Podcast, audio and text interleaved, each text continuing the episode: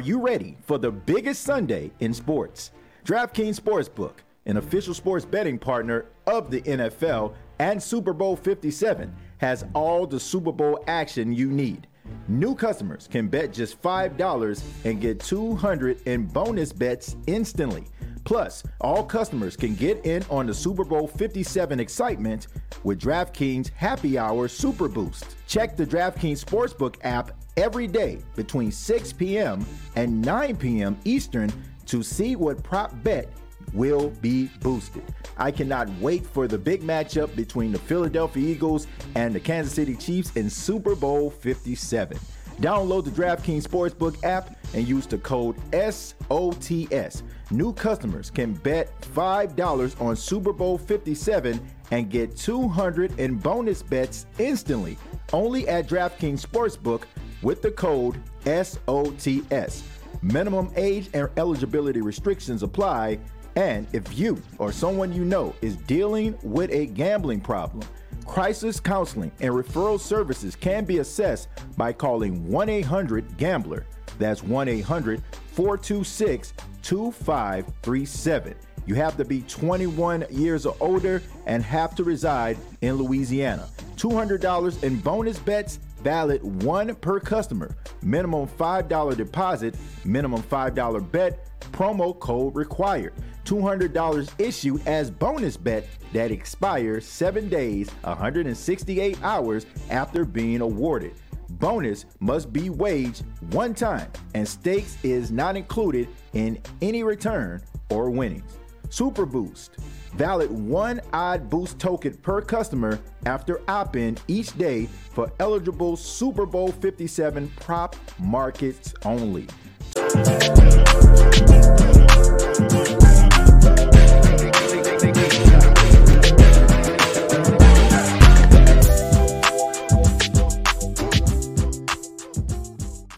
Hey, what's going on? It is yours truly, TJ Jones, and welcome to the Gumbo Pot Sports Podcast. Thank you all for tuning in. Really do appreciate your time. And for those that are new, yes, I am the host. And on this edition of the Gumbo Pot, we're going to be talking about quarterback Derek Carr. And we're going to be breaking down the best landing spots for the quarterback. And we're also going to be talking about new Broncos head coach Sean Payton and him wasting absolutely no time laying down the law about what he expects going forward in Denver. But shouts out to everybody here right now. Uh, this is the Gumbo Pot Sports Podcast. Uh, this is a podcast where we talk sports, some of the hottest topics in sports, and we and we break it down. Uh, so shouts out to everybody that's here, uh, that's a part of uh, the State of the Saints podcast family. Uh, but we're going to be talking a little bit more about some of the biggest storylines that's happening right now. But let's go ahead and talk about uh, quarterback Derek Carr because this is kind of significant uh, to Saints fans, right? Derek Carr, uh, we all know that uh, Derek Carr uh, was benched uh, a couple games uh, towards the end of the season. Uh, the the Raiders decided that they wanted to go in a different direction instead of them allowing him to finish out the season. They decided to go to go with Jarrett Stidham uh, to finish up the season, and of course, uh, Derek Carr was not happy about this situation at all. If you have not heard, uh, the Las Vegas Raiders, uh, they will owe him a total of 40 million of them things.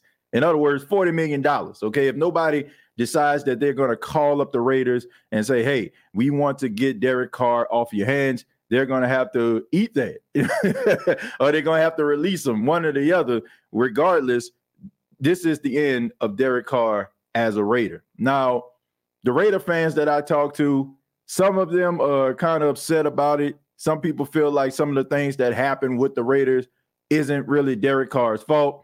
And then you have the other ones, you know, the other fans of the Raiders saying goodbye, good riddance. Let's try to go and try to find ourselves a quarterback. You know, you got Davante Adams, we gave him to you. You got Darren Waller, we gave him to you. You got we got Hunter Renfrow as a as a slot uh receiver, we gave him to you, and you still couldn't get the job done. And not to mention, you got Josh Jacobs in the backfield uh, to help y'all catching the ball out the backfield and running between the tackles. So there are this this is a mixed bag when it comes to Derek Carr. But I can tell you what I see when I watch Derek Carr. Derek Carr is an extremely talented quarterback. He's a guy that's extremely accurate, and I think that he can uh, change the fortunes of a lot of teams that are struggling to try to find themselves a quarterback. And we're going to be talking about some of those teams today. And I don't know if uh, some of you seen this. If you follow me on Twitter, uh, I posted the top five landing spots for Derek Carr. And for those that may not uh, follow me on Twitter. I hope that you do. Is TJAY Jones eight. but if you have not, uh, I, am going to go ahead and put that up on the screen uh, so you all can see it. Okay, this is the Gumbo Pot Sports Podcast top five landing spots for Derek Carr. All right, uh, I'm going to go uh, from the bottom to the tizop. All right, we got honorable mention the New York Giants. I'll mention. I'll talk about that a little bit later. You got the Tampa Bay Buccaneers at five, the Washington Commanders at four, the Jets at three, Carolina at two, and coming in at number one, we have the New Orleans Saints. So those are my top five landing spots for Derek Carr. And once again, I mentioned the New York football giants. Now, let's go ahead and talk about why I decided to put those teams uh, together, right? And in that particular order here's the thing. I look at Derek Carr, I look at his skill set, I look at his ability, I look at some of the things that we have learned to know about Derek Carr when I came up to came with these conclusions about the landing spots where I feel like he would be best. All right. So let me go ahead and put that back up on the screen. All right. Let's talk about the honorable mention of the New York Giants. Now, last time we seen the Giants, the Giants were in the playoffs. Last time we seen the Giants, they were getting beat the brakes off by the Philadelphia Eagles. But the week before, they went into a hostile environment in Minnesota and beat a 12 win Minnesota Vikings team with Daniel Jones as their quarterback. But here's the problem that was the best game that Daniel Jones probably ever played in his entire career. The bad thing about it is I mean, it was the best game that he played, right? It was it was good and it was bad. When you have been in a league as long as Daniel Jones has, and this is your best game, well, you've been in a league what four or five years. So I know there's a lot of question marks when it comes to Daniel Jones, and the Giants are going to have to make a tough decision. Are they going to make a long term commitment to a guy that they're not really sold on? I mean, Daniel Jones can do some good things, but nobody is breaking down the door to try to acquire him. Like if he's on the street, a, a team might take a flyer, but they're not trying to uh, pilfer him away from the Giants. So the way I look at it, that would probably be a good spot. I mean, you know, you got Brian Daboll out there. He, his calling card is developing quarterbacks. We know what he did with Josh Allen out there in Buffalo, had him in MVP conversations. And you can tell that Josh Allen even took a step back once Brian Daboll left. And you have Daniel Jones who improved under Brian Daboll in certain areas and also the offense of the New York Giants. So if you was to add in a guy like Derek Carr, I, I think that that would be a good spot. I mean, we know that Derek Carr would be able to do some things because he's extremely accurate and he's a and he's pretty good. And if you put Brian Derry, Brian Daboll with him, I think that that would be a good matchup. So I would have to say honorable mention for the Giants. The only reason why they didn't make this list is because of Daniel Jones. And what are you going to do with him? I think that they're going to try to make some type of commitment to him. Now they're not going to break the bank or try to throw throw a whole bunch of money at Daniel Jones, but what they are going to do is try to make a probably a short-term commitment towards him to allow him uh, to be, you know, to be the quarterback that they want him to be, and maybe, you know, maybe next time, you know, the the the contract extension may be a little bit longer, and the money may be a little bit more, but we'll see. So that's the reason I put honorable mention on there. Uh, coming in at number five, I mentioned the Tampa Bay Buccaneers. Uh, the Tampa Bay Buccaneers, you know, they need a quarterback, right? The only quarterback that they have over there, well, they got two quarterbacks on their roster. They got Kyle Trask, uh, former uh, Florida Gator quarterback who's been there for a couple of years. And then you got Blaine Gabbert, uh, former first round pick for the uh, Jacksonville Jaguars uh, back in the day. Uh, none of those guys are going to do it. I'm pretty sure Tampa Bay Buccaneers fans will probably say that these guys aren't, aren't going to move the needle. Um, a guy like Derek Carr can come in and he will automatically become the best quarterback in the NFC South. Now, some people might say that ain't saying much, and maybe it's not, but his impact will be felt, right? If they were to sign him. The question is, who's going to be the coordinator? We know that they got rid of Byron Leftwich, right? You know, they parted ways with him. So who is going to be that guy? I mean, you got Todd Bowles, who is a great defensive minded coach, uh, but they don't have an offensive coordinator. And the guy that they end up getting, is he going to be the guy?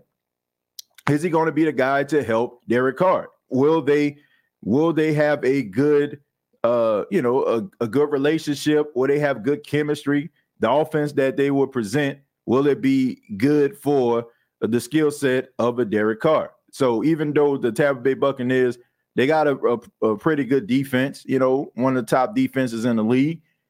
You have to ask yourself, what are they going to bring in, and will it be uh, a good combination with that coordinator and uh, Derek Carr? Uh, coming in number four, we got the Washington Commanders.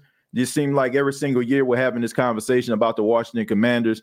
Uh, they tried to get Carson Wentz last year, and it just didn't pan out. They end up bringing in Taylor Heinicke. Taylor Heinicke gave him a little bit of a spark. He was more of a risk taker, a gunslinger. He made things exciting. I mean, he even had Washington Commander fans chanting his name in some of those games. But he ended up uh, getting hurt. In comes Sam Howell. And I think if you watch the, I want to say it was the last game of the season, Sam Howell threw for three touchdowns against the Dallas Cowboys. Some people would say that the Cowboys wasn't very interested. Some people felt like you know, they were watching the scoreboard and seeing that the Philadelphia Eagles were winning. And because they knew that Philadelphia, if they were to win, they were going to win the division, they became disinterested. And they weren't trying to go out there trying to get themselves hurt, knowing that they're about to take on the Tampa Bay Buccaneers in Tampa on wild card weekend. Whatever you want to put it. All I know is Sam Howell looked pretty good. But are you committed to a guy that you kind of took a flyer on?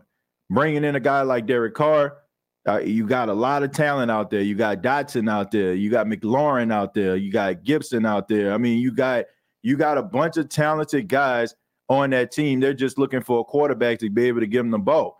And if the Washington Commanders can get themselves a quarterback with that defense, with that defense that they have, I, I guarantee you they they can really truly uh, make some noise. And uh, you know, Derek Carr coming in would change their fortune. Uh, that would make them extremely competitive in the NFC East. And you can argue outside of Jalen Hurts, that would make him the second best quarterback in the NFC East. So that's that's the way that I'm looking at it when it comes to the Commanders. And I'm pretty sure guys like McLaurin, who has been doing it quarterback by committee, would be glad to have a quarterback that he knows that can get him the ball and that can make plays uh, consistently. So the Commanders um, would be a good spot for him. Uh, next, would be the New York Jets. Look, we know the Jets that made strides, more strides. I mean, they made since what 2006, 2007. You know, when they went to the AFC Championship game. You know, when Mark Sanchez was a quarterback, and yeah, you know they they found little bright spots along the way, but it's been a long time since we've seen the Jets in the playoffs. and I, I know that the fan base is clamoring. They they I, I, feel so bad for Jets fans, and I'll tell you why. I feel so bad because they were the biggest tease the first six weeks of the season. Like everybody thought that the Jets turned the corner. I mean, you have you know Garrett Wilson out there, wide receiver. You know, you got Elijah uh, Moore out there. You know, you got Sauce Gardner out there, who's probably going to be defensive rookie of the year. Uh, man, you you had all these things going for you, man. Breece Hall, right? Breece Hall running 73 yards down the field. Then all of a sudden, Hall gets hurt, and it, it just things just kind of fell off the rails, right? You had Zach Wilson out there. I don't know what happened. It, all of a sudden, it was like they were winning, and then all of a sudden, it, it just seemed like the the media just started to like pride and pride and pride. I, I don't know. It's like the media just tries to systematically destroy the Jets. It's like they were doing really, really good.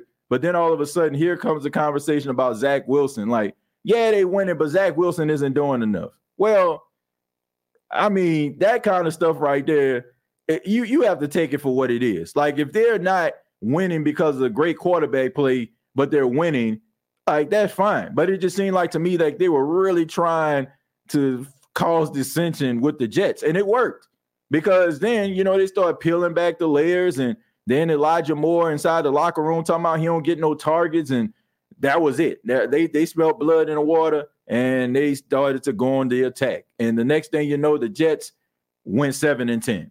So a lot of people feel like with Robert Saleh as the the coach, who is a really good defensive guy if you get yourself a quarterback, then the Jets can be in contention. The AFC East is no longer ran by the New England Patriots like it's been over the years. And yes, the Buffalo Bills are one of the best teams in the league, but I think that the Jets feel that they can be as competitive as the Buffalo Bills because that's how the Buffalo Bills started.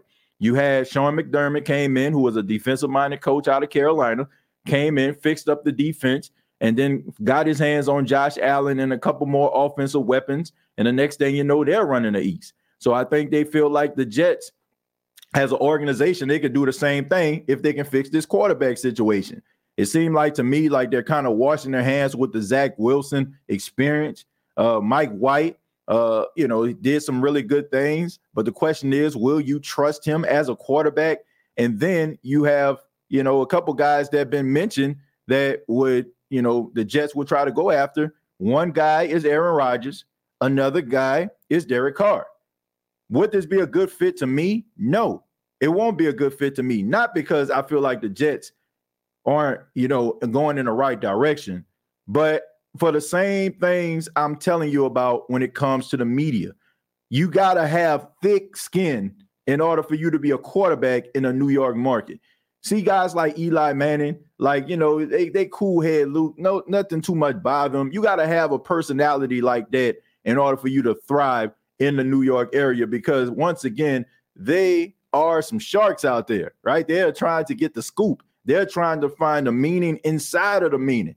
And I just think that when it comes to Derek Carr, some of the things that we've seen and heard in the past about him, about his mental makeup, the toughness, uh, you know, people talking about he was crying when he got sacked one time you know, and all these different things like that. So imagine being in a New York market and maybe having a bad game that could affect your psyche. And we all know that you could be the toast of the town one minute in the New York market, and the next thing you know, they're trying to run you out of town with pitchforks and torches. So the question is, will he have the mental makeup to be able to sustain success or uh, try to have success in New York? I don't know about that. So I feel like the market itself may be a little bit too tough uh, for a guy like Derek Carr and his his makeup. You know, not to say that the guy is weak, not to say that the guy is soft, but I'm just saying it takes a, a different type of cat to be able to be the quarterback of a New York team, right? You got to have a certain type of personality. You got to let things kind of roll off your shoulders. And he seemed like a guy that, you know, he, he don't allow a lot of things to roll off his shoulders. And th- those those fans are rabid, uh, rabid, and um, so so is that media. So I, I have to question that one. Uh, the next would be the Carolina Panthers. Now, between these two teams, I'm gonna be honest with you. This could be one on one A. The the top two teams that I selected. The Carolina Panthers would be a great landing spot for Derek Carr. Number one, because they got Frank Reich. If you follow me, you know how I feel about Frank Reich. I think that Frank Reich is one of the best coaches in the league.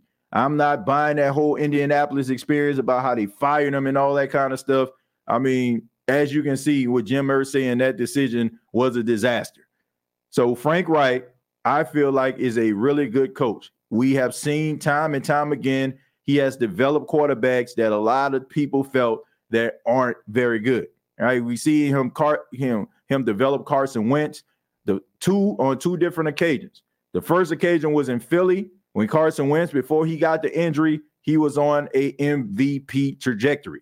Then we've seen it again with the Indianapolis Colts, and he he changed up Carson Wentz touchdown interception ratio. I want to say Carson only had like seven interceptions that entire season with the Indianapolis Colts.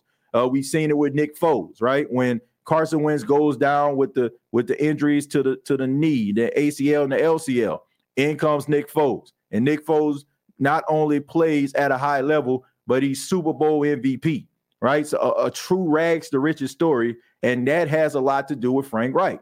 And then also you know, you, you got to think about the staff that he is trying to develop there. You know, he is doing a really good job at getting the right guys there. So we know that they need a quarterback. I mean, last time we seen Sam Darnold on the field, he was throwing 43 yards in a game. Like, what is this, 1952 or something? I, I don't know. So there's a lot of questions going on. I mean, you can you can talk about you know some of the younger quarterbacks that they have out there, but I, I don't think that a, a lot of people feel that the Carolina Panthers have what it takes in order for them to be able to get to the playoffs with the quarterbacks that they have on the roster right now.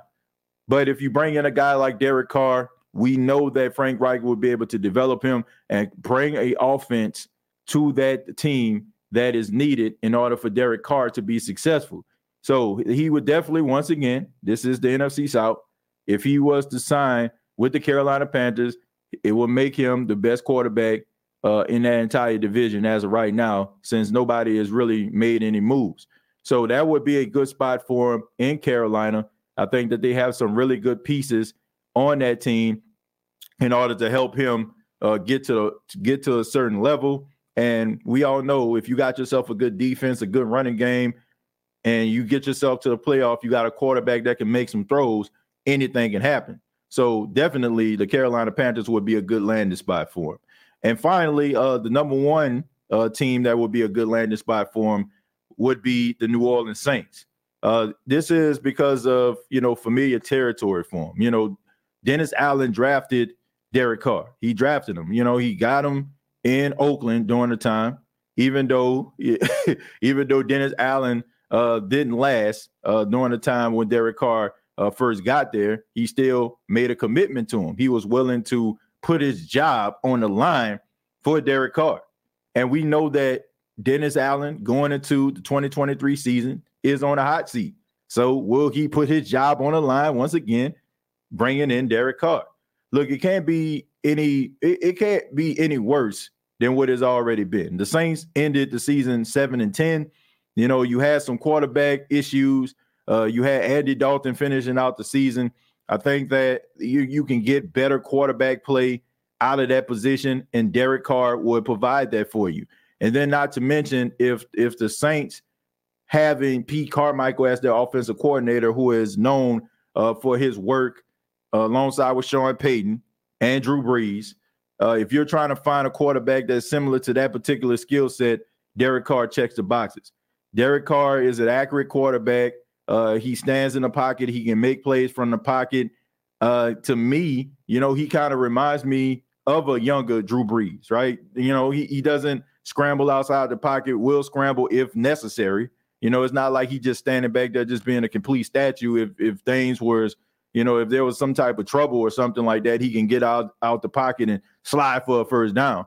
Look, I, I just think that you have to have like some level of athleticism. You know, like if the play starts to break down or the pocket starts to break down, you got to be able to run out the pocket, right, and, get a first down. But if you are so adamant on making plays to a point where you can't even run out of the pocket, then I feel like that's a problem because you got to be able to have the ability to scramble a little bit in today's NFL with these hybrid defensive linemen uh, slash linebackers that can make plays and, and you know these pockets aren't going to last very long. It's not like how it used to be, right? You, you got these big old Great Wall of Dallas type offensive linemen. Man, these hybrid type defensive linemen out there, they can get to the quarterback. And you got to have an ability to be able to escape, at least to try to get nine or 10 yards if necessary.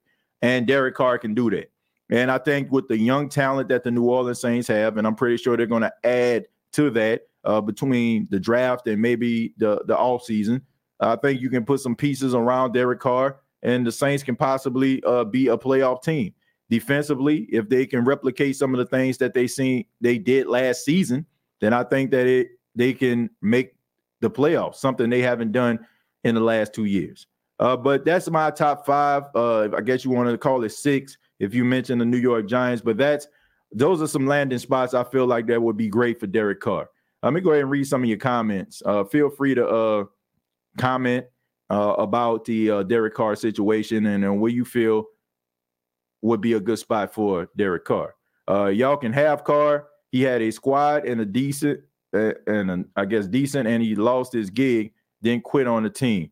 Well, Jay, I don't know if he quit on the team or not. It's kind of hard for it's kind of hard for me to say he quit on the team when they told him to go home. Basically, you know, like they they took the job away from him, and they took the job away from him because you know they they had a 40 million dollars on his head right so if he was to get hurt between that particular time and the end of the season, they would have to give him $40 million.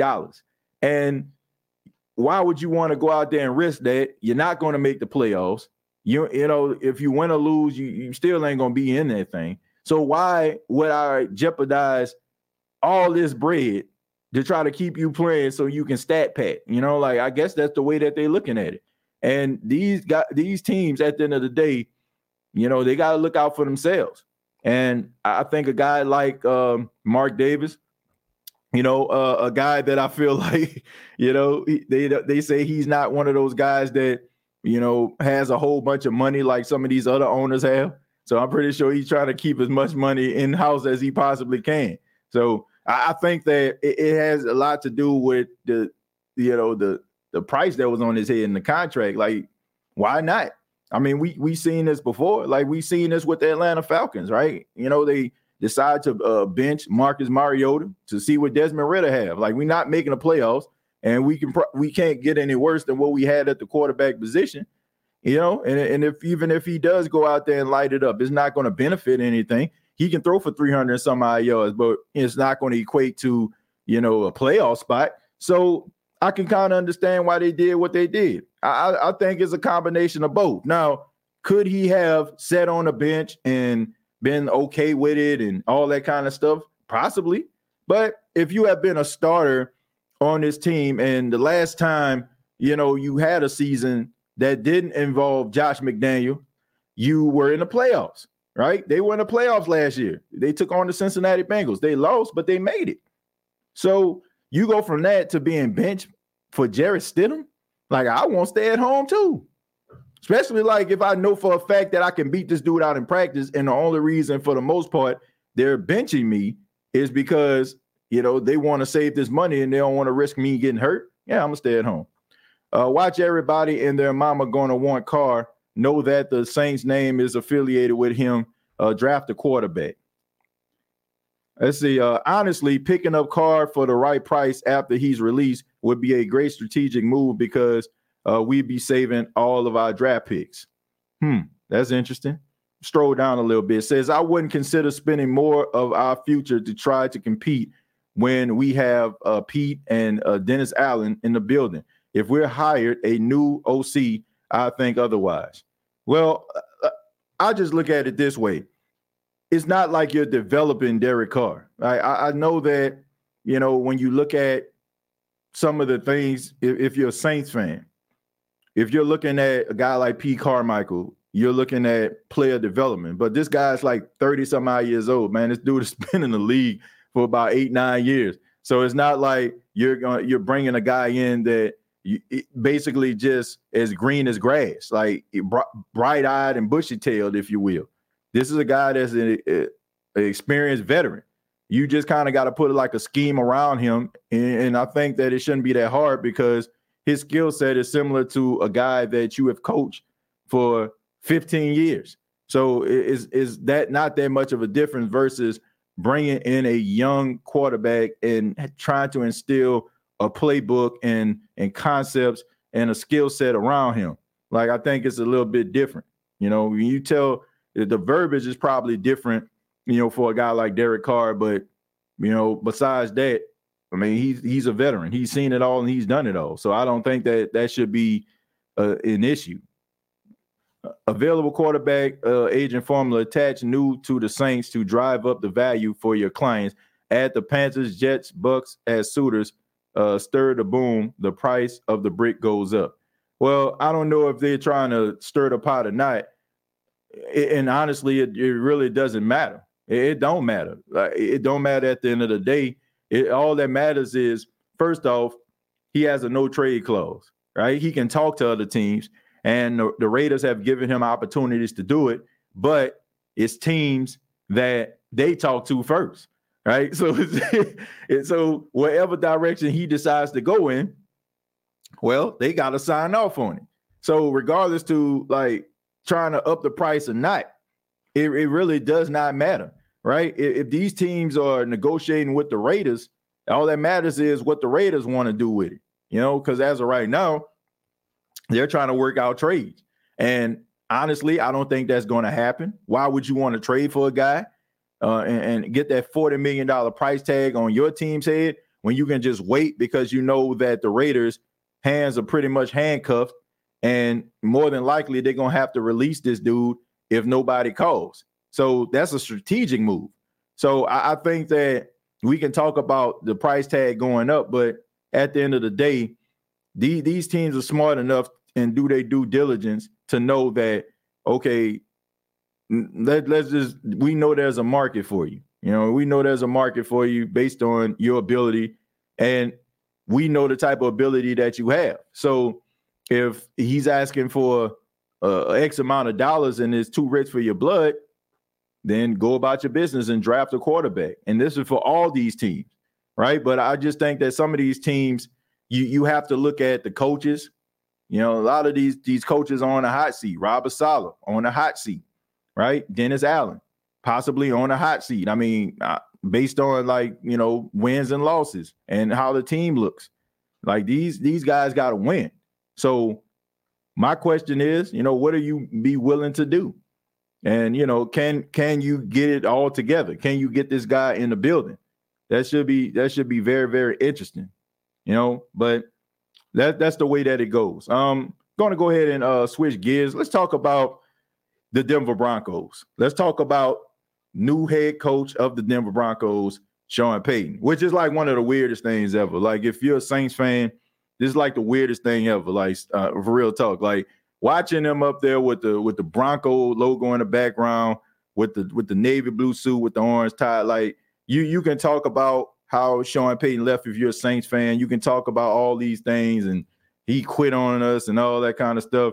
But you have to admit, this is the weirdest thing ever watching this dude have a press conference for a completely different team. I understand it's a business, but this guy was uh, he was the New Orleans Saints for about 16 years of his career, his coaching career. But you know, the questions everybody had, you know, has a lot to do with quarterback Russell Wilson. Russell Wilson had one of his worst seasons ever last season. Uh, Russell Wilson, I, I, still believe this, and I'm still gonna say it. I'm not gonna, I'm not gonna bow out because the dude is having a rough time. Russell Wilson is my favorite quarterback in the league, right? I mean, I'm standing by it because I, I like I like the guy. Um, don't know exactly what happened, don't know why it happened, but it just seemed like to me there's some things that happened between the Broncos organization and Russell Wilson, and they're trying to get him back on track. And the best way for you to do it is to get a no nonsense type coach like Sean Payton. Well, Sean Payton had a press conference. Uh, he talked for quite a bit. But then after the press conference, you know, of course, he talked to the media.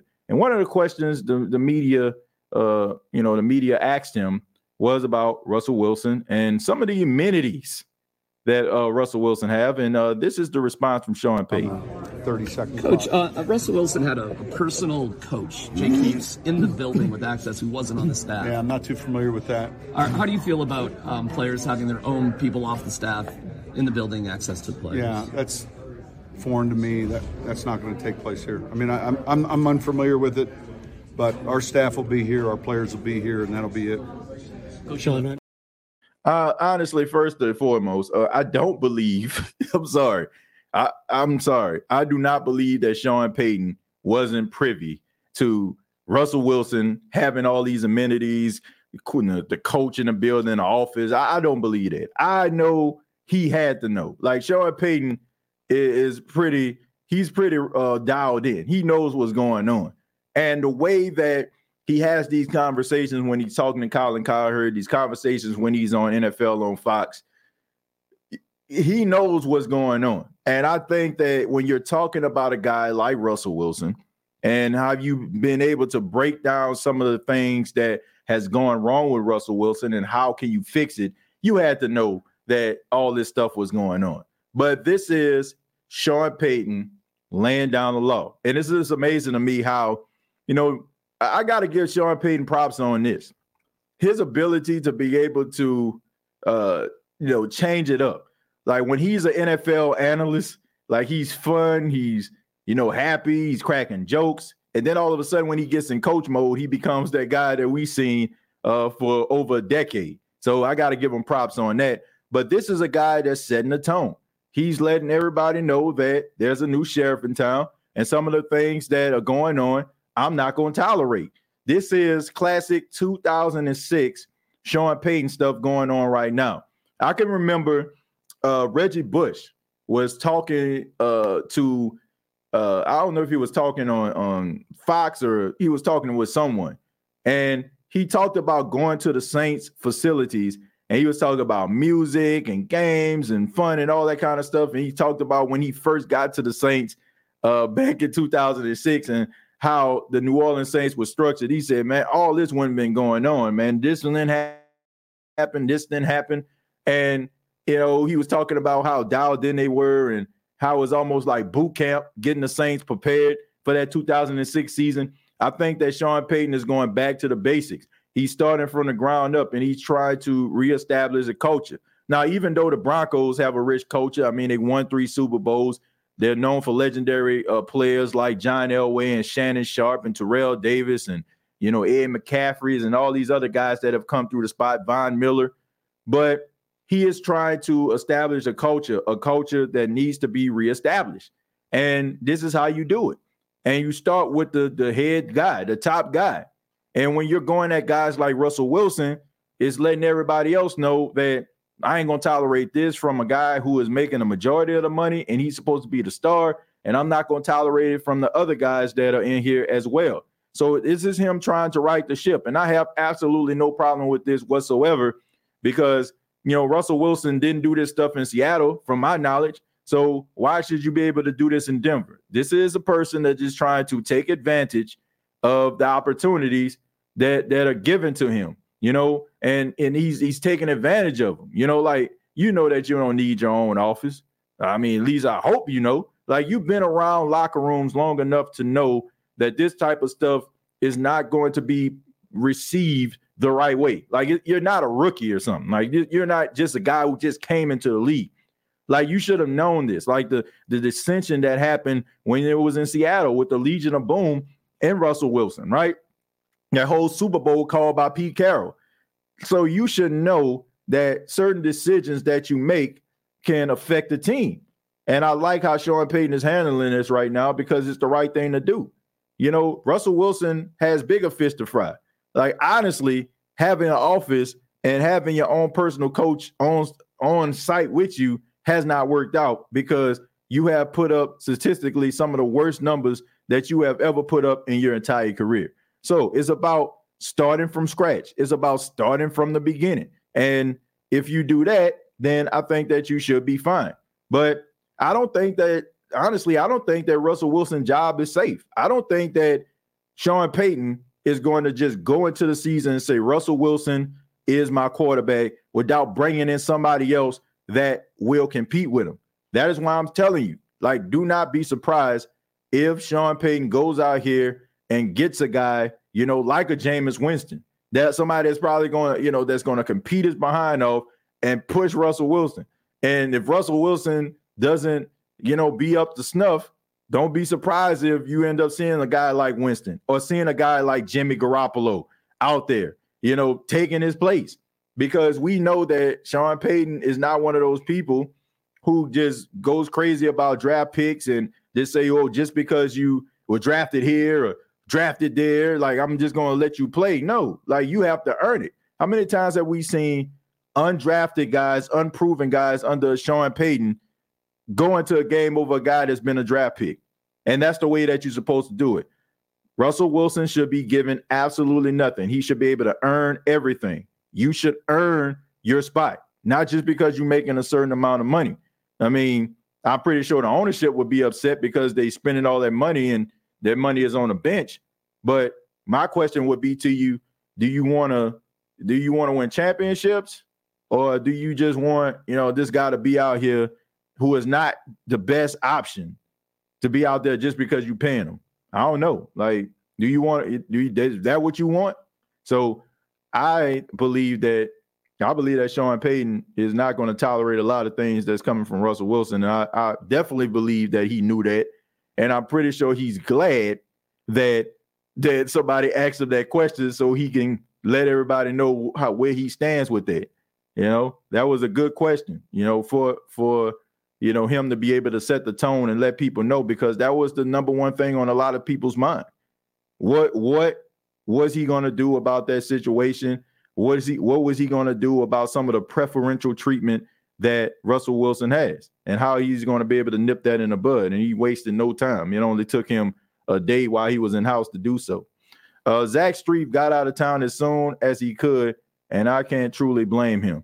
Well, look, I think that Zach Strief didn't just run out of town. It was an opportunity. It was an opportunity for him to elevate as a coach.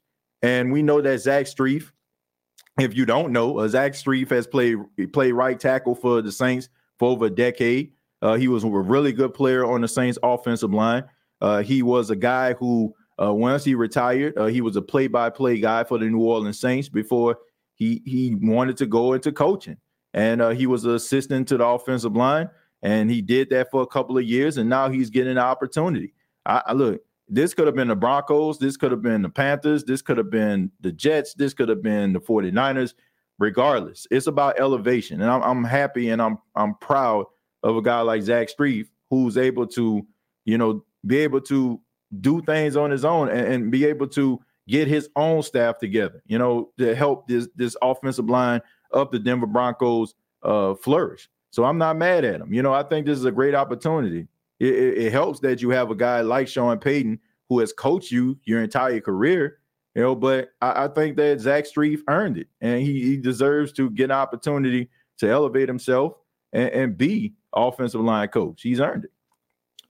We're very clear to rebuild and draft a quarterback. Our defense is getting old. We need to start building. Uh, Davis, Jordan, uh, we need to get uh, their replacements. Paying Carr just keeps us behind. Yeah, I mean, that, that's just, I mean, that's that's one opinion. I, I don't know, man. I just think that you know you can't win, and you're not going to win if you don't have a quarterback.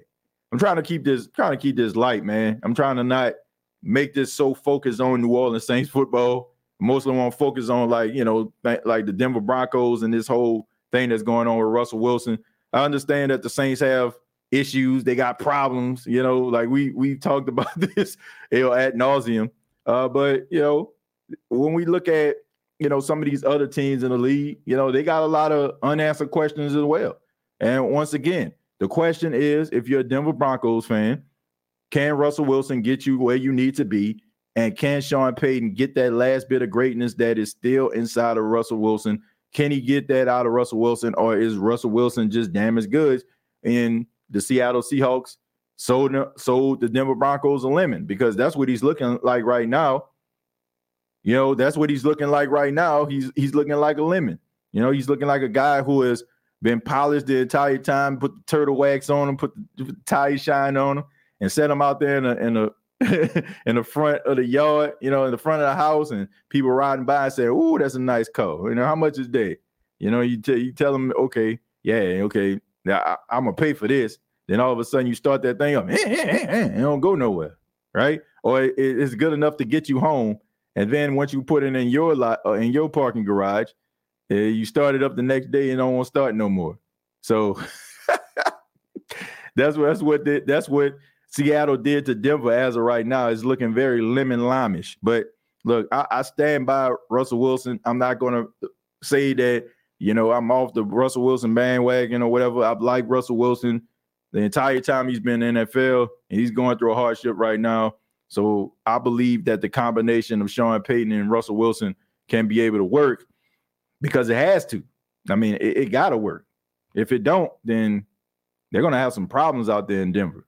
But I think that Sean Payton is going to be prepared. Uh, Jameis wanted to be in New Orleans and wanted to play for the Saints, and y'all were like, nah.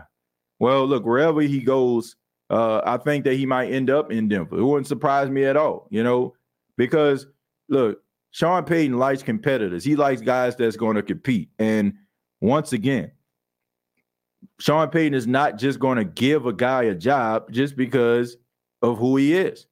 And I am I will bet that Sean Payton, I will bet you that Sean Payton will get a quarterback that will compete. I'm talking about really, really compete with Russell Wilson. And it would not surprise me at all that if they was to go out here and get a guy like Jameis Winston. And I'm only saying Jameis Winston because based on the draft picks, the money, all these different things, they're more than likely going to have to get a, a, free agent quarterback if they're going to uh, get somebody to be able to compete with them. Because look, based on their draft capital, you're not going to be able to draft a guy that would be, you know, seriously uh, competing unless you know you find a diamond in the rough, and they're out there.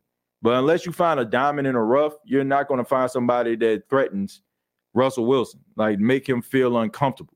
You know, so you're gonna have to find that and through free agency. Hopefully, you know, a guy uh, like Jimmy G.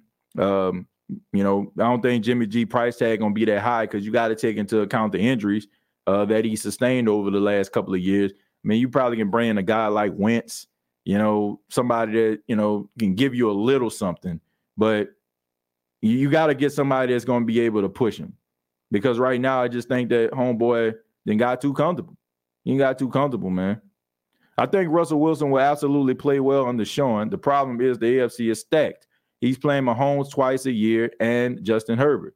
We haven't even gotten to Joe Burrow or Watson. Well, that's the reason why you play the game. And then, it, it, look, the Denver Broncos weren't terrible last year. Their, their defense was one of the best in the league.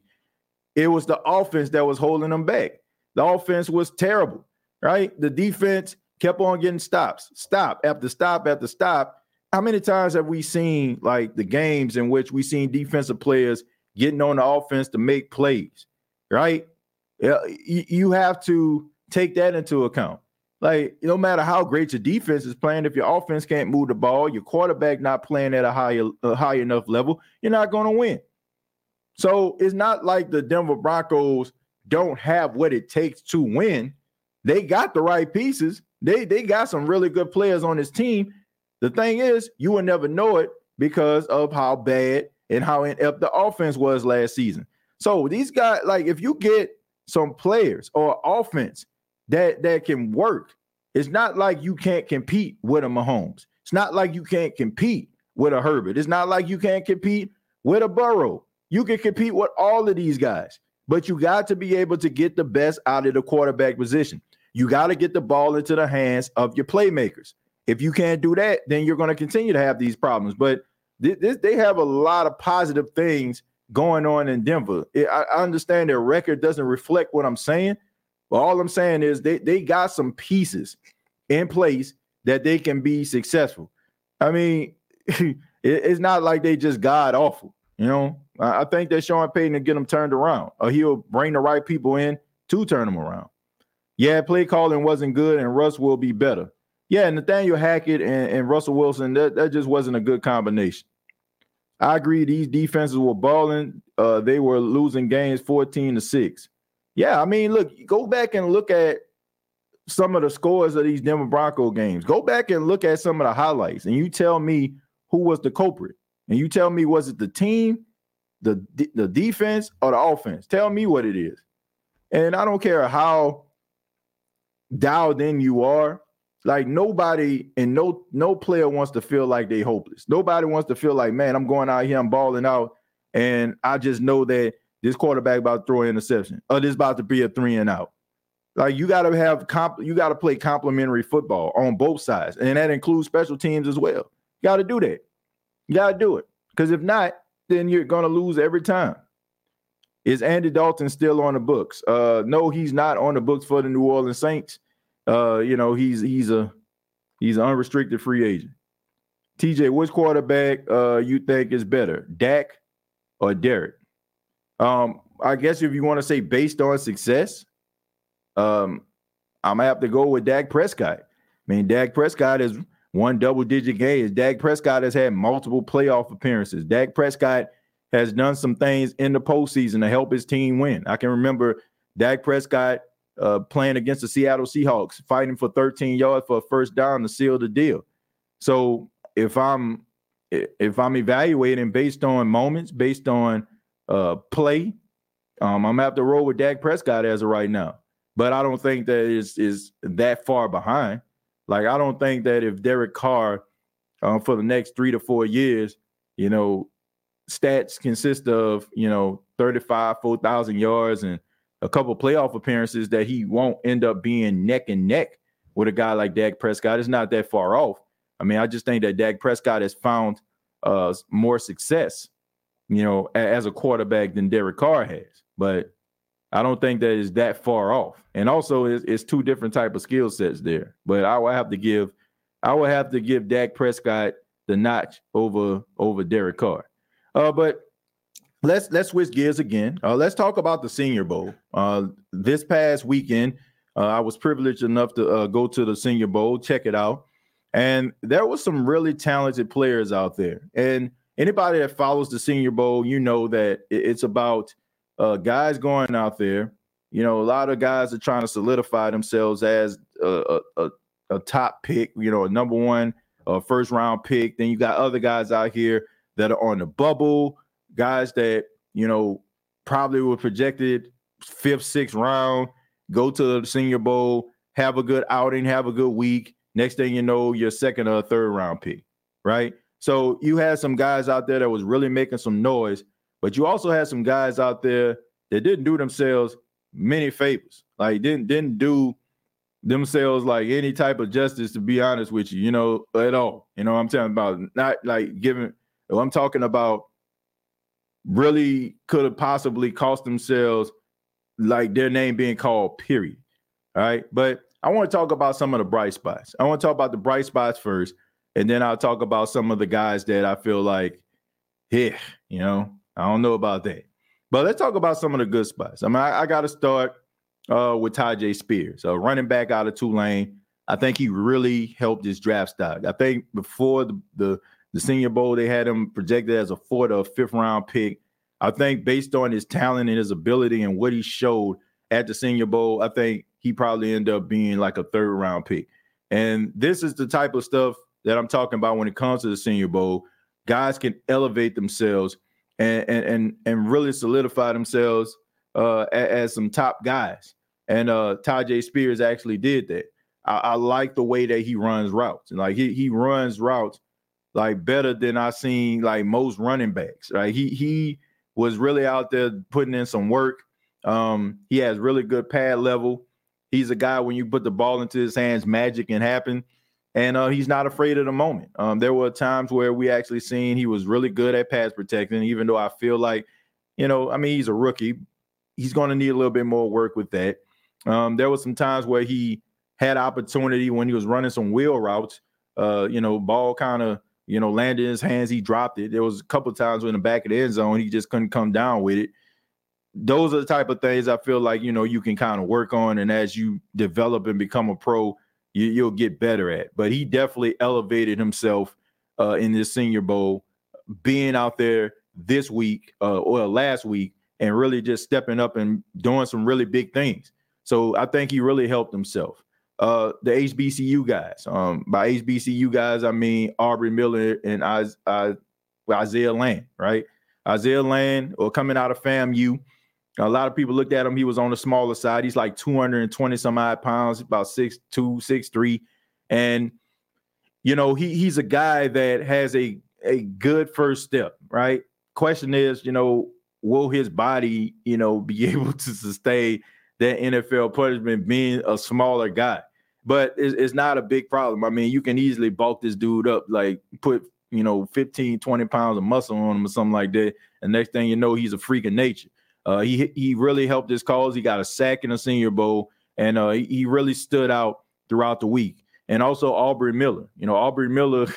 if you looked at Aubrey out there on the field, compared to like some of these other guys, like he looks small, like really small. But the guy's a thumper.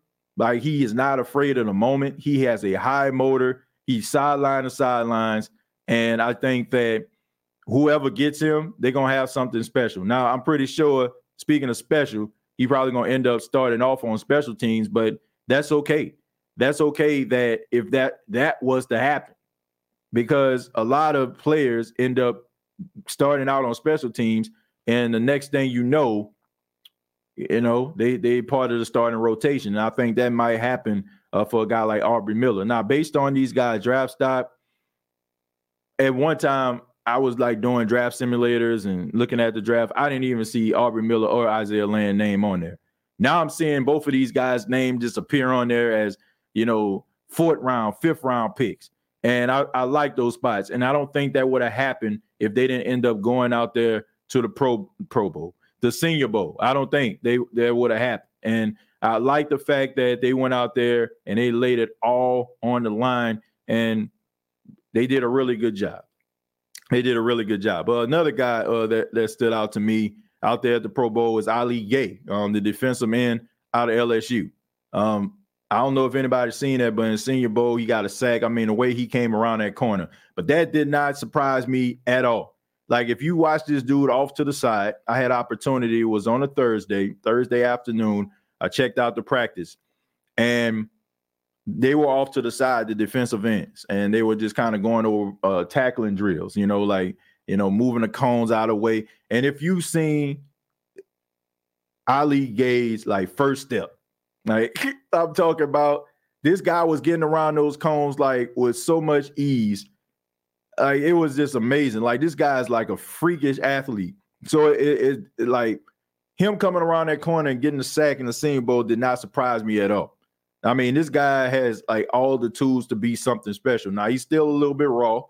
You know, there there was there was a a man, there was a lot of these offensive linemen out here that was straight up pancaking these defensive ends. So there, there's some work that needs to be done, especially with a guy like Ali Gaye. I still feel like, you know, he still needs to work on some of his, you know, some of his hand fighting. I think, you know, he needs to know how to learn how to use his height.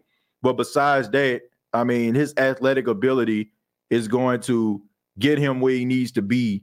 You know, he, he is going to give him a good start because if he goes to the right team, then they're going to be able to build on you know the talent and abilities and athleticism that he possesses already.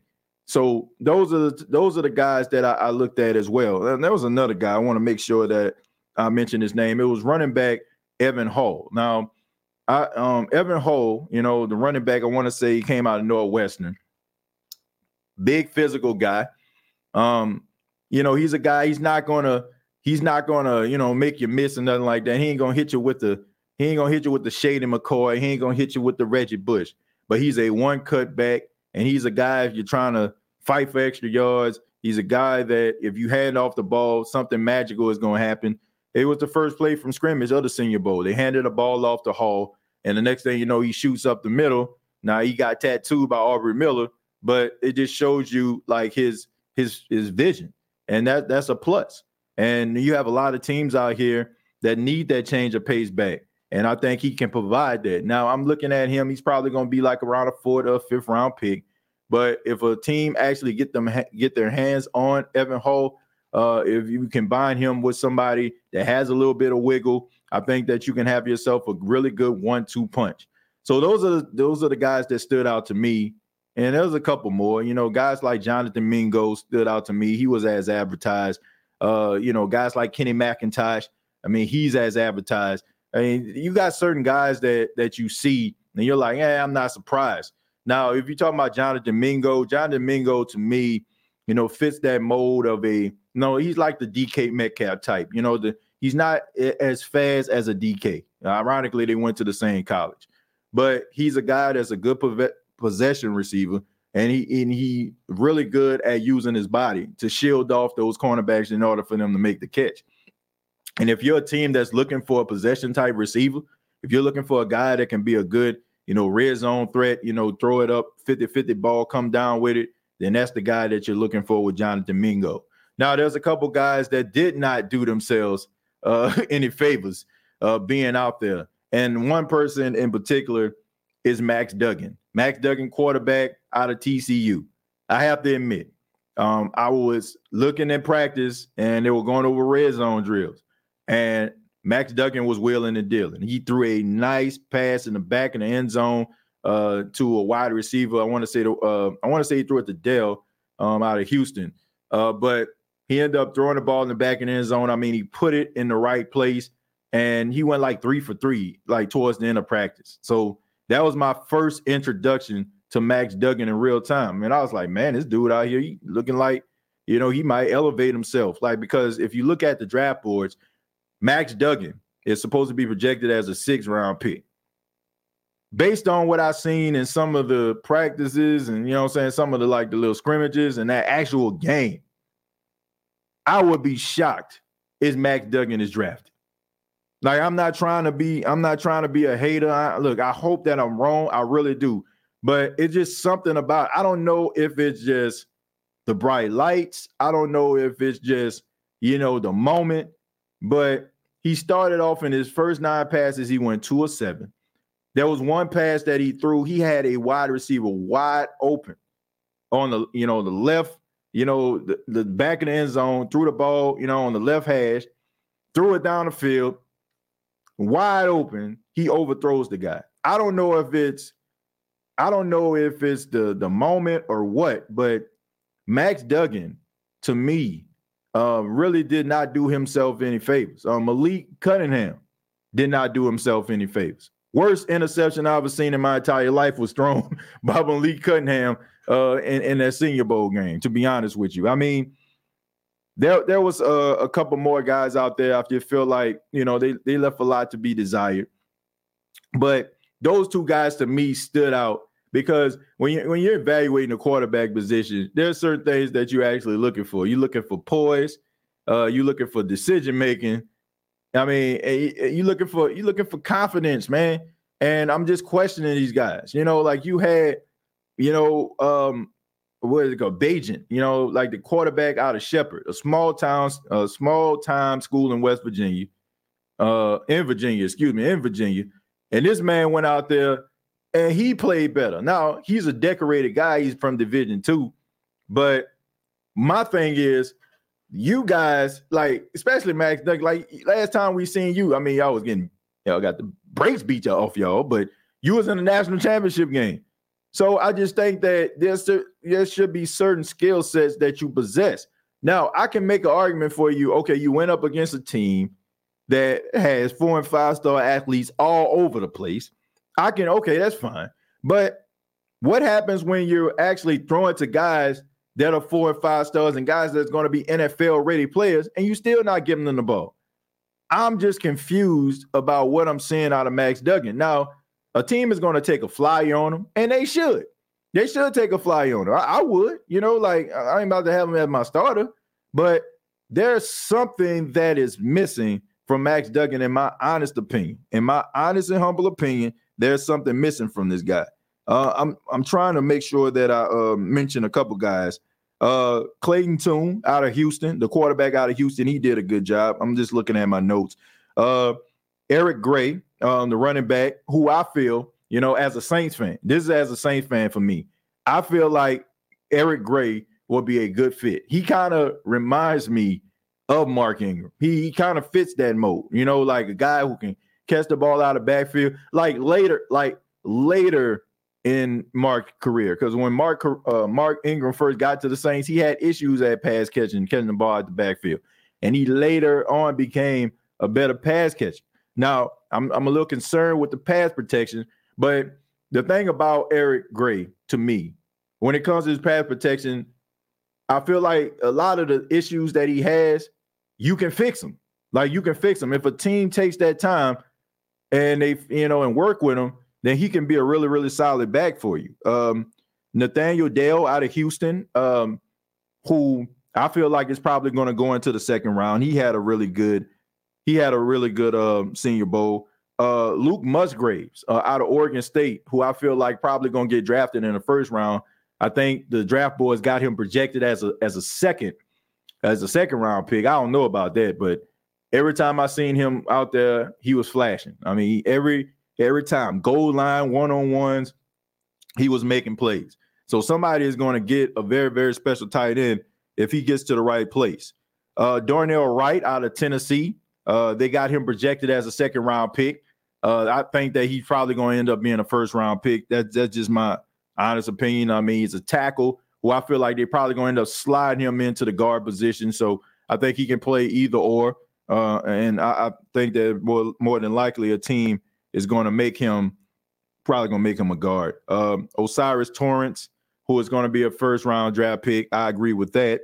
Um, Tyler Steen um, out of Alabama, who really stood out to me um, I, when I was watching the offensive line uh, actually go through drills. I mean, this guy's big, phys- physically imposing. Man, there, there's a lot of great, there's there's a lot of talented guys out there, and I can see why you know they they were out here and they they got that invite. Uh, Will McDonald uh, out of Iowa State. Uh, they got him projected uh, as a, a second round pick. Uh, he's a guy, you know, he's he's raw, but I think that his talent, you know, and his athleticism, you're probably gonna he's gonna end up starting out like having a really solid season if he's end up being a starter on a team. But you know, he's probably gonna end up being a late first round or early second round pick. So uh, those are some of the guys that stood out to me. Those are some of the guys that stood out to me. I think that they're going to make uh, an impact. It depends on where they go. Uh, some of these guys are probably going to end up getting drafted late, and they're going to have to work their way up. But for the most part, I think that based on where they were when they first got out there to the Senior Bowl and them being in the Senior Bowl and going through those practices, they have elevated themselves. And I think these teams have got a better look at at who these guys actually are, and not just you know looking at you know Mel Kiper, Todd McShay sheet before they do it. Max Duggan and Stetson Bennett are both going to go undrafted. Well, when you are getting drunk in Dallas, that, that's not helping your, your, your cause, especially like since people thought you was undersized already. You know, the last moments that they had were was you, you know, setting all type of championship records with touchdowns. So if you would have just kept it at that, you would have made these teams have a tough decision. And even if you didn't get drafted, then teams probably would have been calling your phone real quick. Now, I'm not saying that they won't. I think that he still get opportunity, but I just think that based on this, you know, you already going to be projected as being like a fifth or a sixth, even a seven round pick. But now after this, now they got something over your head not a good look for Stetson Bennett. But Max Duggan, I'm just wondering to myself, you know, are are the lights a little bit too bright uh, for the TCU quarterback? Uh, shouts out to brother TJ. Keep on keeping it real, bro. Uh, LOL family, who that? Yeah, thank you, uh, Reginald. Thank you for being here. Appreciate that. Let's see. Uh, we don't want Carr. We want Lamar Jackson. I think a lot of people want Lamar Jackson, including the Baltimore Ravens. Quarterbacks, I wouldn't mind. A uh, local uh, kid not getting much notice is Lindsey Scott, fifth or sixth round. Reminds me of Russ coming out. I mean, there's a lot of guys that's going to be undrafted, and they're going to have to prove themselves. But I think that I mean we see this all the time. We see guys who don't get drafted or they get drafted really, really low, right? I mean, not really, really high, I should say, you know, or high draft pick six, seven round, and then all of a sudden they come in with the bigger chip on their shoulder and they elevate to a level that nobody expected. If you're a Saints fan, I mean, you seen Rashid Shaheed, right? You know, Rashid Shaheed came in uh, you know, in that game versus the Cincinnati Bengals, and the next thing you know, now he's one of the best receivers they have on the team. So that I mean, nobody he and his name called on draft day, but he's a very, very important part of uh, the Saints offense and possibly be very, very important to their offense going forward. Uh, with the first pick, what defensive tackle would you take? What defensive tackle would I take? I mean, that's without man, that's a no-brainer. Jalen Carter. Jalen Carter out of Georgia. That's that's a no-brainer. That's definitely where I'm going. I mean, this guy's a freakish athlete. So if I'm if I'm talking defensive tackle, I'm definitely going with Jalen Carter. I mean, this guy's a very like I don't know if anybody's you know I don't know if you've watched him, but he's a special player, and somebody's going to have themselves a you know they're going to have themselves a, a diamond. You know, I don't I don't think he's going to be like Sam Donald, not Sam Donald, Aaron Donald or anything like that, but I do feel like he, you know he's going to make an immediate impact. Uh, Allen uh, from the Skins, uh, we need to go after the top free agent. Um, yeah, I mean, look, I mean, all all I know is they, there's some very very talented guys in this draft. You know, there's some very talented guys in in this NFL draft, and you know they got some talented guys that's going to find new homes that's already in the National Football League. Uh, that's that's the way I look at it. Uh, my people in Vegas telling me AK-41 is going to do six months of jail time. I don't know if that's I don't know if that's uh, the case. I mean, we'll see. I don't want to just put I don't want to just put stories out there. I I would rather just have a wait and see approach. I don't want to just throw somebody in a clink, you know. uh, let's see. Um, who that OG uh, Jared Poor? What do you like Spears? But I uh, think Gibbs is better. What do you think about it? Look, I think that I think that both guys are talented, but like I think Spears is going to get an opportunity based on like he him being on the lips of a lot of scouts, a lot of NFL fans. I think that he's going to get opportunity. I think he elevated himself too. And I look, he gets in a, he gets on the right team, he gonna make some he gonna make impact. I don't know who he gonna go to, but if he goes to a team and he has like the right coach, like the best fit for him to me, if he can find his way to the Rams, because I don't know if Cam Akers is going to come back. We all know about the situation that happened early in the season. Cam Akers going home, and nobody really heard anything else about that. So I don't know if he's going to want to come back to the Rams or not. Uh, so if you can get a guy like that with Sean McVay as your play caller, man, and and it, he he'll be available around the time they pick. So you know, this good this guy can end up being, you know, a, a Alvin Kamara type player. But we'll see. We'll see. Hopefully, we save money and draft a quarterback. Uh, start rebuilding uh, our defense. That's what's needed to stay uh, a staple for us. Will help a new quarterback out tremendously. Well, that's anybody. You know, whether it's you know the New Orleans Saints, the Carolina Panthers, uh, any team that that has a young quarterback, their best friend is a good defense and a good running game. You know, that that's you know that's the a great combination uh, of you know to help a, a, young quarterback develop himself into being you know what he, what he needs to be. Uh, if you go in and then all of a sudden, you know, you go in and then all of a sudden like you got to be the is all and the be all of a team, and if it don't pan out, they can mess with your confidence. I think you help build the young uh, quarterback's confidence by putting a good team around. Uh, Hoodie Jupe, thank you very much for five dollars. Says speaking of Senior Bowl, what was your thoughts on Hooker? I know you took a pick with him, had a nice convo. Seemed like someone you want as our quarterback.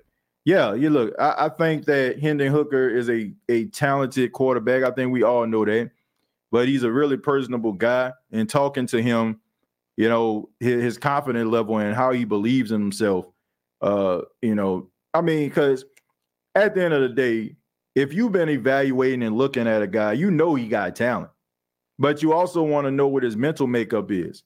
And this could have easily been one of those situations where he was like, ho hum, woe is me type stuff. But he was out there very personable, talking to everybody, uh, going like talking about some of the things that he actually seen on the field. he is a guy that I feel like in the right situation he can thrive. I, I think that a, a, lot of draft scouts and evaluators aren't really talking that much about him is because he's hurt, and you know you you have a guy who has an ACL injury, and you know teams are trying to go with the best available. But I, I do feel like if he would have finished out the season, then you know all this third round talk, second round talk, we, we wouldn't be talking about it at all. Um, first off, he was snubbed for the Heisman. I don't know how in the world he didn't make the trip. I, I knew he got hurt, but he he put up enough numbers for him to be in that conversation. But I do feel like he has the confidence and the mental makeup to be a franchise quarterback. Now, once again, it depends on the spot. It, all these all these guys and their and their you know potential has a lot to do with where they go. But I don't think that he, if he doesn't succeed in the National Football League, it won't be because he lacks confidence. I can tell you that right now. TJ, we better take Tyjae Spears with the 40 uh, second round pick. I don't know if they'll do that or not. And quite honestly, I think the Saints got bigger fish to fry than to go after a running running back that early in the draft. Now, if it's the running back out of uh out of Texas, all right, by all means, right? You know, like draft him. Like I, I wouldn't mind. Like you get him, you know. But if it's like you know somebody like Tyjae Spears, not I'm not trying to disrespect the guy, but I just think that you you need something better. You know, you I won't say something better, but you got bigger fish to fry than that. Right. And, and also you have a running back like that that have that that possesses that same similar skill set. So you would have two guys on the roster with the same similar skill set. Now, I know some people argument would be, well, Alvin Kamara going to be serving like six, eight game suspension, but he's going to come back eventually. And then what you going to do? You're going to have two running backs with the same similar skill set? I mean, I, I don't know. I, I, I think the Saints need look for for the time being. Uh, I think the Saints need somebody that that can be that every down back for the time being, right? That that can get the majority of the snaps, that don't really have to leave the field, kind of like what Alvin was, right? And then when Alvin comes back, you know, that can be a complimentary back to Alvin, and they both can be able to be out the backfield, uh, you know, collectively. So I don't know. I, I think that I I, I want to see this. I want to see this guy thrive, but we know if Alvin was to come back, then his production is more than likely uh, gonna fall off. You know, like it, it's gonna fall off. And I want to see him be able to maximize his full potential. I don't want to see him having to come out because the Saints want to give Alvin his snaps. And we all know when the, when it comes to the money, they want to see their their their prize possession on the field more so than somebody that's on a rookie deal. How much uh, more you think Cam Jordan and Davis have in the tank? Well, based on this team, they got more in the tank than some of these younger cats. I mean, you ever hear about them getting hurt? You ever hear about them not miss? I mean, missing games? There we go. Gibbs better uh, receive uh, better receiver uh, than Spears, but Gibbs uh, not making it uh, the second round. No, he's not at all. No, no way. Yeah, he, he's a talented guy. Ronald Curry, Steve uh, Richard. Uh, yep, it was a plan from within. Well, I mean, if we're talking about the New Orleans Saints and their coaching staff, I mean, Sean Payton was the one that hired him, so it's, it's well within his rights to uh, allow those guys to go with him. I mean, he, it was it was his guy, so why wouldn't he? Why wouldn't he do that? I don't have a problem with it. I don't think you should have a problem with it. I mean, they, these guys got to work somewhere. uh, I'm trying to make sure I read a few more, then we'll get up out of here. If I'm Carr, I wouldn't choose New Orleans. Absolute uh, chaos with the staff, but the other places are just better cities. Saints will always have trouble attracting free agents. I don't know if that's true or not. I don't. I don't know if that's true or not. I, I think that. Uh, I think that they shouldn't. They ain't gonna have problems, and I don't think they have chaos. There is no chaos. Here's the reality, man. Dennis Allen as the head coach of New Orleans Saints, did not select his own coaches. And now, now that we see that we can't you know, as, as a team, the New Orleans Saints can't go to being, you know, under that whole Sean Payton regime. It didn't work. So allow him to get his own his own staff. I have no problem with that. I, I have, as a New Orleans Saints fan, I have no problem at all with him selecting his own guys. I don't consider that chaos. I look at it like he didn't he didn't hire any of these guys. And it's only right for him to be able to hire his own guys. Period. So I don't consider that chaos. Now we want to talk about it not being a attractive destination spot. If you're a defensive player, it is. All right. Um, but that's the reason why you have to count on your general manager. You have to count on your scouts to be able to bring guys in. I don't care about free agents. I'm gonna say that again. I don't care about free agents. I don't. Because in my honest opinion, I don't think that teams become successful because they get a bunch of free agents. I don't. I think it takes like maybe one, maybe two free agents that'll get you over the hump. And the rest of it should consist of guys that you drafted. Period. You know, because I don't feel like that's long-term sustainable success. Long-term sustainable success if you have the right people scouting these guys and you're drafting them, and these guys are young, and you get the best out of them on rookie deals. Going out here just trying to attract free agents, like just, just because they got a name, um, I'm good on it. You know, I, am I'm good. I, I I think that you can get one or two guys. Like you look at, you know, the Saints getting Demario Davis in free agency. That was a good pickup. But for the most part, you know, guys that that made an impact during that particular time were guys that they actually drafted or they got as undrafted uh, rookies or undrafted free agents, right? I mean, Trey Hendrickson, they drafted him. Talk about Alex Anzalone all you want to, but he's a captain on the Detroit Lions team. I mean, you have Cam Jordan, homegrown, right? Dave Onyemata, homegrown. So you you took guys that you developed and you added some guys like Demario Davis and even with Malcolm Jenkins, that's homegrown too, even though he left for a while.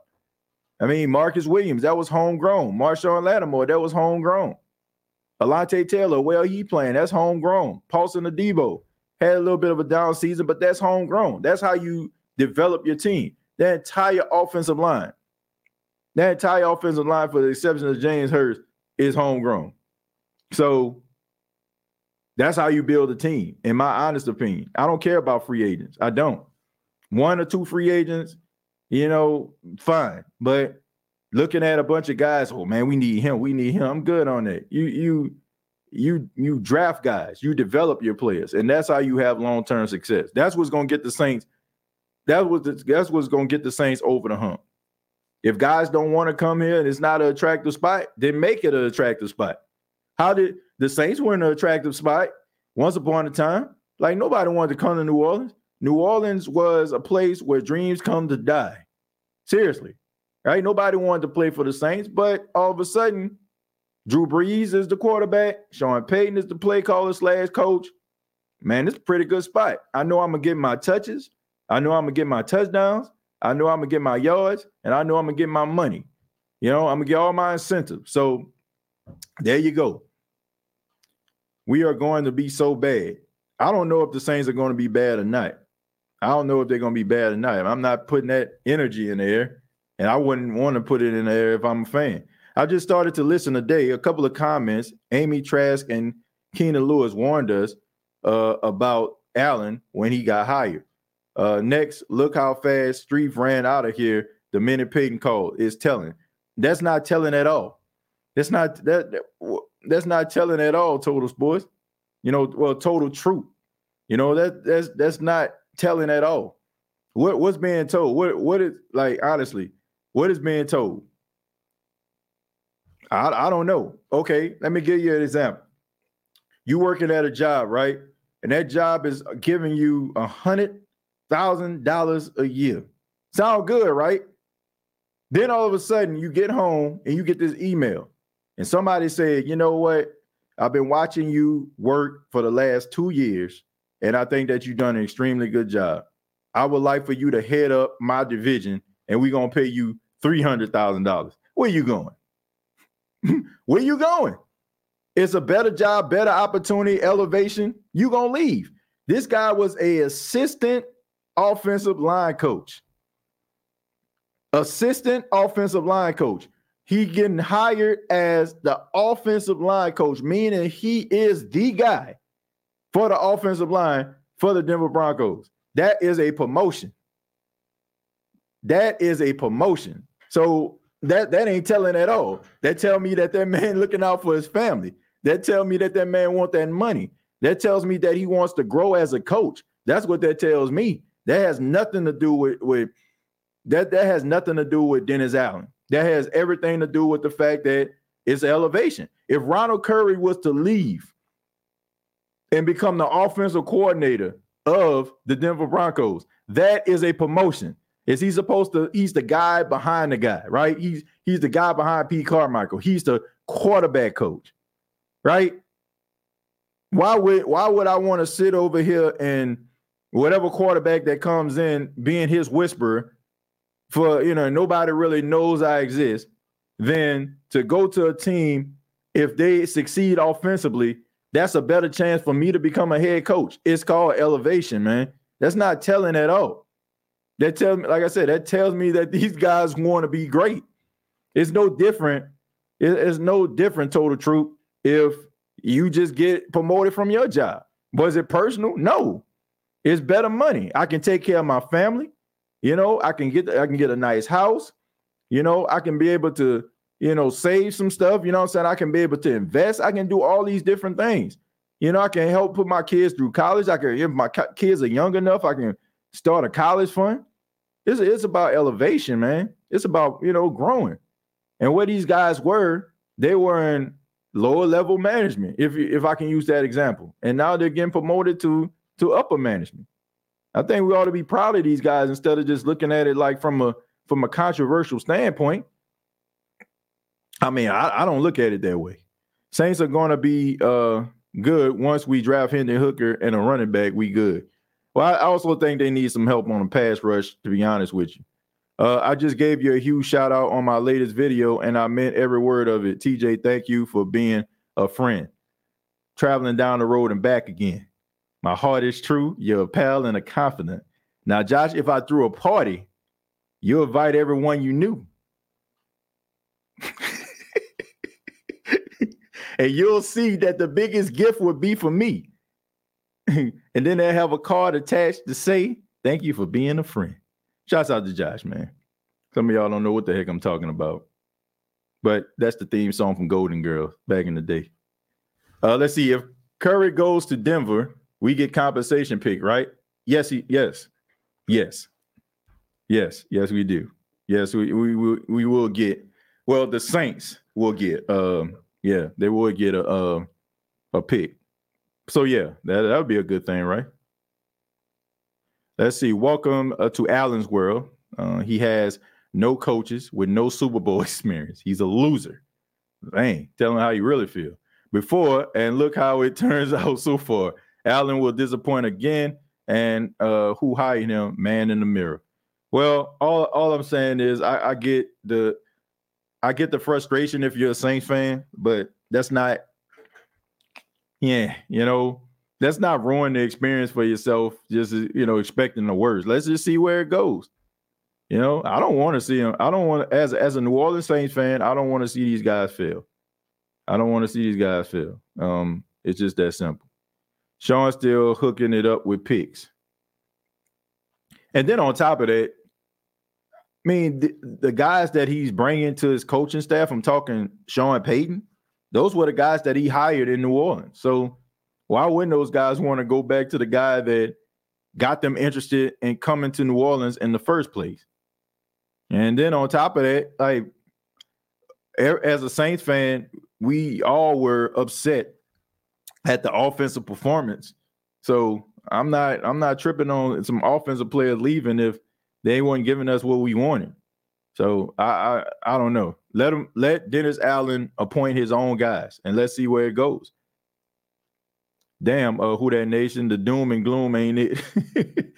I mean, we, we, look. This ain't even the state of the Saints, and everybody just talk about it. This is the Gumbo Pot Sports podcast.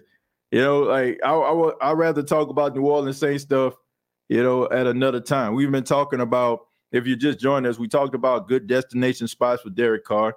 Uh, we talked about uh, Sean Payton uh, laying down the law in Denver, and then we talked about a little bit of the Senior Bowl. Uh, I want to, uh, I guess, the final thought. Uh, I guess we talk about a little bit of basketball. Of course, we know uh, LeBron James is about 30 points short of breaking Kareem Abdul-Jabbar's record, which is a record that stood for man for a very, very long time. Uh, I don't know. Look, I wasn't old enough to appreciate Kareem Abdul-Jabbar's greatness. Uh, I think that Kareem Abdul-Jabbar uh, was a mixed bag. You know, some people felt like, you know, he was like really dialed in.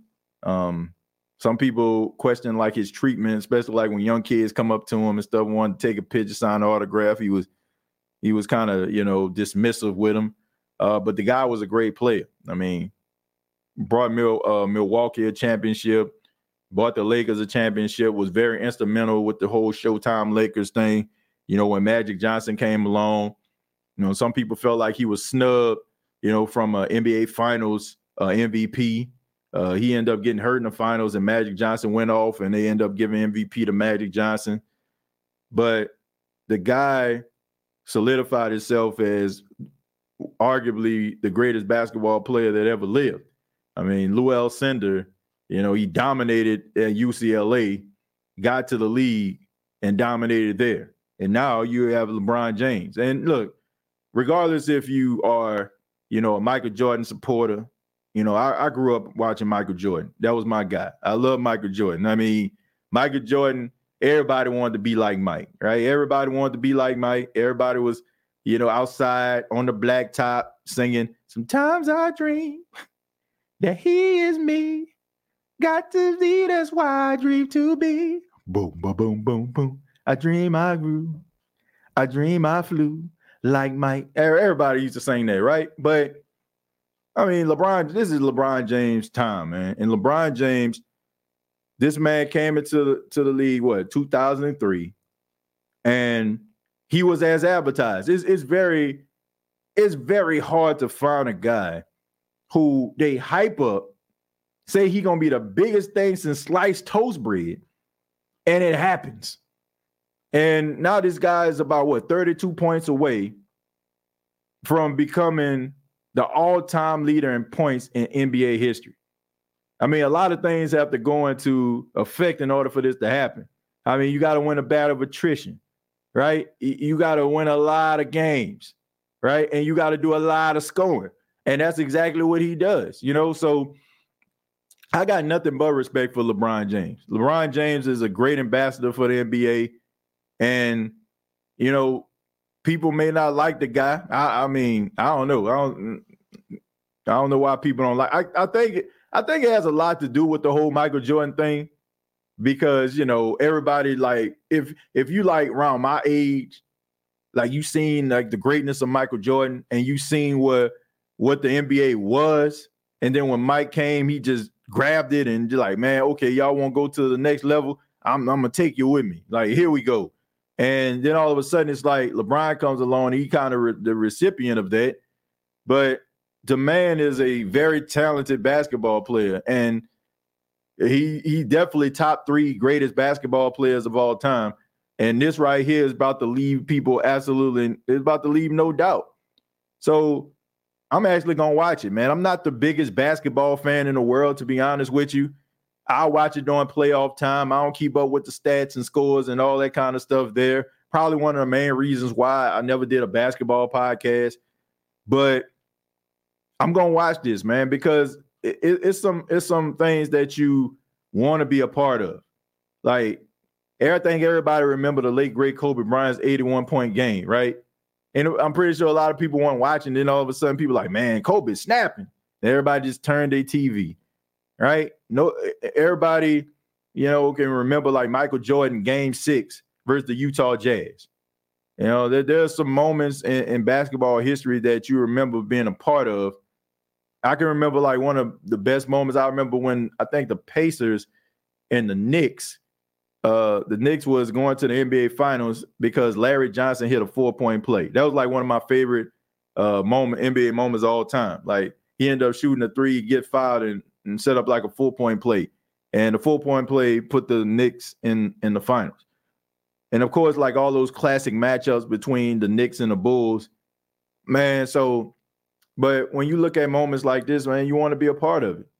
So, regardless of where you stand, like whether you like Michael Jordan, rather you support LeBron James, rather you feel like LeBron James the greatest player of all time, you want to be a part of that because it's a record that has stood out for our, almost 40 years, if not 40 years. And you know, you got to say congratulations to the brother, you know, because it took a lot for him to be able to get to this point. And at the age of 38 years old, he's doing something that's very, very special. And, you know, he, he gets props from me. He gets props from me on that. Uh, Jordan is the reason players today are getting more athletic, and Curry is the reason everyone shoots threes. Look at the uh, bigs uh, trying to get that shine. Yeah, I mean, look, the, the game evolves, right? You know, it used to be like back in the 80s, everybody was like, you know, trying to be close to the hoop, you know, sky hook, Kareem, uh, Magic, you know what I'm saying, with the sky hook, baby hook. You know, then then all of a sudden, Akeem Olajuwon came along, you know, here come the fade away. Jordan came along, here come the fade away. You know, the mid-range game was on at an all-time high. And then all of a sudden, here comes Vince Carter, everybody trying to dunk. You know, everybody you know, everybody trying to put them weights on they on themselves and stuff like that, be jumping, trying to get them calves right so they can jump out the gym. And and then LeBron, you know, he kind of joined that with the slam dunk. And then as time went on, here comes Steph Curry, and everybody wants to shoot threes. Oh yeah, I, I gotta rem- I can't forget about Allen Iverson with the crossover, right? And then you got the whole and one thing. Everybody took about 20 years to shoot the ball. Y'all remember that, right? I, I'm not the only person that used to play hustle or 21 and as they call it in certain areas. We called it hustle in New Orleans. But you know, I was the only one that played hustle and be playing with somebody who put the ball in their shirt and trying to spin that thing around and drop it on their back and, and all this kind of stuff there, only for them to miss a shot after 20 seconds of ball hog. But all these different areas has got us to this point. And um, it's a magical moment that's going to take place. So I got to get a dude props on it. I gotta get I gotta give him props. Brian Brian got something to say about that. Messi, Jordan, Brady, Ali, Gretzky, and Woods, the GOAT athletes. I agree with that. You know, I agree with that. You got to throw Pele up in that thing too now. Late, the late Pele, may he rest in peace. I hope we get Carr and wait for the right quarterback to draft for our future. Well, if the if the guy is the future and you feel like he's there, then draft by all means. Uh, the the two best offensive players of all time are Michael and Dominique, and I honestly think Dominique was slightly better on the offensive side of the ball. Look, I think Dominique Wilkins was eh, was talented, and I think we all remember. Well, I to say we all. Some of y'all, some babies up in this thing, but the classic slam dunk competitions between Dominique Wilkins and Michael Jordan. Those those were some magical times right there. And uh, you know, you throw a little Spud Webb up in that thing too. You know, those, those was classics right there. I hope uh, we flunk the year and get a high pick for a quarterback. Michael Jordan is truly the greatest basketball player of all time, still. All I know is his impact is still being felt. People still wearing Jordans today. Jordan didn't play basketball in what, 21 years? And people still wearing Jordans? I don't see people wearing magics or birds. You know, you might see somebody roll out with some Bo Jacksons or something like that, but Michael Jordan has been making the same shoe in a different color for the last 21 years, and people still buying them things like they like he like he just stepped off the court and dropped 50. It's amazing. It's amazing how you know Michael Jordan has you know has impacted the game.